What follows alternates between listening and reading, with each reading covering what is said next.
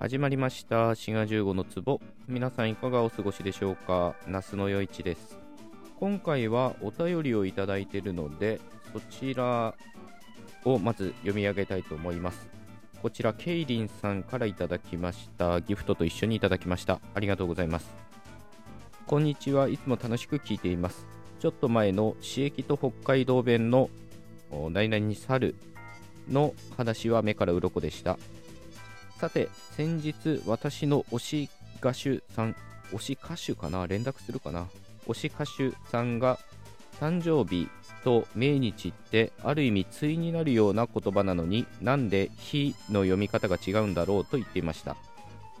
なんとなく由来から違うような気はするんですがそれ以上明確に答えることができません。誕生は音読み、えー、B は訓読みですしキーの読み方について何か法則のようなものが、もの、ん？何か法則のようなものはあるのでしょうか？お答えいただけると嬉しいです。ということで、えー、ケイリンさんどうもありがとうございます。えー、まず前半の猿ですね、えー、猿ラサルっていうのは、まあ、北海道方言、まあ、あるいは東北の方でも見られるもので、逆刺激って言われるものですね。で、興味のある方はぜひ、関連トークとして URL 貼っつけておくので聞いていただけたらと思います。で、本題の方の誕生日と命日ですね。まあ確かに言われてみれば、誕生日の方は日という読み方で、え命日の方は日と、まあ、こういう読み方になってるわけなんですけど、うーん、何か法則性があるかというと、多分ないんじゃないかなと思いますね。ちょっと調べてみたら、命日っていうのは、どうやらもともと仏教の言葉みたいですね。まあ、由来はいろいろあるみたいなんですけど、そこに何か法則性があるかというと、うん、ちょっと何も言えないんじゃないかなと思います。例えば、誕生日みたいに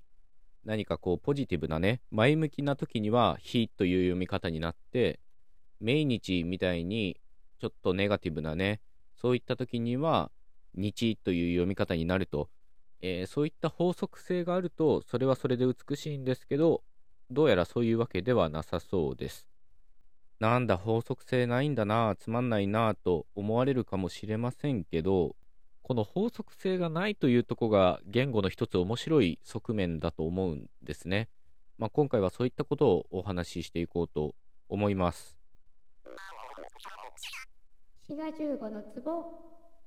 ケイリンさんのお便りにあるように誕生日と命日っていうのがこう対になってるような場合でも、まあ、読み方が違うと。片方は日片方は日となっていてでそこになんか法則っぽいものもないわけなんですけどまあ体型としては美しくはないかもしれないですね。法則がないということなので。ただ母語話者にとっては法則性とか、まあ、文法みたいなものっていうのは、ある意味でどうでもいいものなんですね。母語話者っていうのは言語が使えるものであればいいし、法則があろうがなかろうが、正しい形しか口から出てこないので、だからまあ、誕生日と命日っていうのが、こう、うまく対応してないっていうかね、美しい体型になっていなかったとしても、まあそれで生きていけてるわけですよね。言語っていうのは恐ろしく規則的で美しい体型であるものであると同時にこういう何て言うかな説明のつかないような不規則なものもたくさん含んでいてで特に母語話者にとっては別に説明がつかなくったってまあどうでもいいんですよね。で、このお便りをいただいたときに、僕がちょっと思いついたのは、英語で、ヤングとオールドっていう、こう、2つの対になってる形容詞がありますよね。ヤングは若い、オールドは、まあ、年を取ったと、こういうことになってるんですけど、こういうペアって日本語にはないんですよね。今言った通り、ヤングっていうのは、まあ、若いっていう形容詞があるわけなんですけど、オールドに対応する形容詞はないんですね。年老いたとか、年を取ったとか、まあ少々右元的な言い方っていうかな形容詞でバシッと一単語で表すことはできないんですね。これもある意味で規則的ではないってことなんですけど別に日本語にはオールドにあたる形容詞はないですけど我々は困ってないんですよね。規則的でなくても美しい体型でなくても一旦もう使い始めちゃったらっていうかな使ってる言語はまあそれはそれで完成してるっていうことなんですね。あるいは日本語の濁音と言われる、まあ、ものも実は美しくない体型というか不規則的なんですね。確かに字面の上では濁音だからまあ静音に点々つければいいだけなのでかきくけこの濁音はガギグゲゴこうなるわけですけどハヒフヘホの濁音がバビブベボっていうのはまあ全然体系的ではないんですね本当は。というのがかきくけことガギグゲゴっていうこのペアを見比べた時に両方発音する位置が同じなんですね。まあ、専門的には軟口外音っていう上顎の奥の方でね発音する音なんですよね。カーとガどちらもそういう音になっています。ところがハヒフヘホとバビブベボは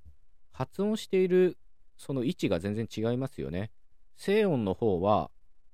まあこれも専門的な言い方ですけど声門摩擦音と言われる音で喉で摩擦を起こすはーっていう音なのに対してバーっていうのは唇を使うまあこれも専門的には良心破裂音と言われる音でまあ実際に発音していただけたらわかると思うんですけど全然口の中で違うとこを使っているということになっていますただ日本語母語話者にとってはまあそれはどうでもよくてハヒフヘホーの濁音はバビブベボっていうことになってるし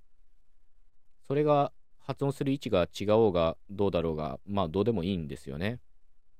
こういう言語の不規則な側面というか、体系的ではない側面っていうのも、一つ面白いとこではないかなと思います。のこういう美しくない体型とか不規則性っていうのは歴史的に説明できることもあります。まあ、さっきの命日っていうのは仏教由来だからとか、まあ、もしかしたらそういう説明ができるかもしれないし、ハヒフヘホっていう発音は、もともとバビブベボと同じく、唇を使うパピプペポっていう音だったと、まあそういうふうに考えられてるんですね。で、それが歴史的に変化して、まあ現代ではハヒフヘホになっちゃってると。ただ、そういった歴史的側面っていうのも話者にとってはどうでもいいことなんですね。言語がどういう変遷をたどってきたかっていうのは、うん、あんまり関係なくて、まあ繰り返しになりますけど、言語っていうのは使ってしまえば、それまでっていうか、そこに規則があろうがなかろうが、ある意味でどうでもいいことなんですね。余談ですけど、誕生日っていうことでちょっと思い出した話があって、西アフリカのガーナとかトーゴとかこういった国のアカン族とかエウェ族っていう民族のその赤ん坊を名付けるシステムっていうのが面白くてですね。こういった人々は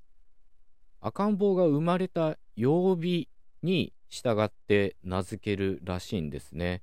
月曜日生まれだったらこういう名前。火曜日生まれだったらこういう名前。で、こういった名前は、後々ちゃんとした名前を付けるので、かなり期間限定な名前なんですけど、まあ、曜日に従って名付けるっていうのはなかなか面白いなということで、ちょっとご紹介しました。詳しくは概要欄のリンク読んでいただけたらと思います。では、また次回のトークでお会いいたしましょう。お相手は志賀15でした。